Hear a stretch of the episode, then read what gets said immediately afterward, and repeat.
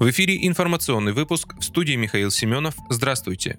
Сергей Миронов заявил, что индексация коммунальных тарифов спровоцирует скачок инфляции. Председатель партии «Справедливая Россия за правду» Сергей Миронов считает, что сложившаяся практика индексации тарифов ЖКХ усугубляет кризис коммунального хозяйства. Доводы чиновников в пользу изменения стоимости коммунальных услуг не выдерживают критики. Миф первый. За счет тарифов модернизируются изношенные сети, хотя на самом деле на эти цели идут средства из бюджета и ФНБ, пояснил парламентарий. Государство закладывает средства на развитие инфраструктуры, а коммерсанты зарабатывают на ее эксплуатации, большую часть прибыли выводя в офшоры. Другим мифом политик считает обещание Федеральной антимонопольной службы не допустить необоснованного роста. Давайте вспомним, что случилось, когда с 1 июля коммунальные тарифы повысили, как говорили, не больше, чем на 4%. Вроде немного, однако, например, в Тюмени платежки выросли почти на 15% за счет водоснабжения, а в Петербурге тариф вырос незначительно, зато почти на треть увеличилась плата за вывоз мусора. У региональных властей есть различные лазейки, чтобы превышать средние индексы, которыми они с удовольствием пользуются, отметил парламентарий. Руководитель фракции также указал на то, что индексация коммунальных тарифов стимулирует инфляцию. По словам политика, на подорожание услуг ЖКХ население отвечает ростом не платежей, а бизнес – ростом цен. Мы неоднократно предлагали провести аудит, чтобы наконец-то разобраться в обоснованности тарифов и понять, что именно и насколько нужно индексировать, заключил Сергей Миронов.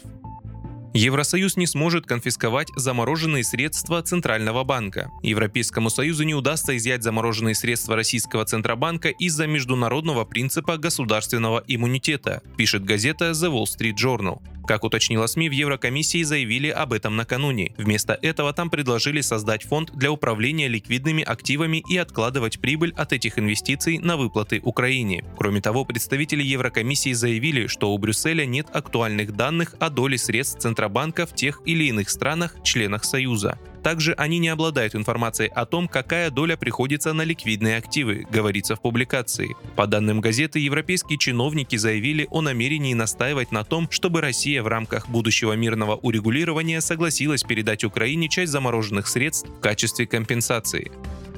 С подконтрольной Киеву территории вернули 50 российских военных. Об этом сообщили в Министерстве обороны. Всем освобожденным оказывают необходимую медицинскую и психологическую помощь. Самолетами военно-транспортной авиации их доставят в Москву, где им предстоит лечение и реабилитация в медицинских учреждениях Минобороны. На прошлой неделе военное ведомство уже сообщало о возвращении пленных. 24 ноября удалось освободить 50 человек, а 26 еще 9.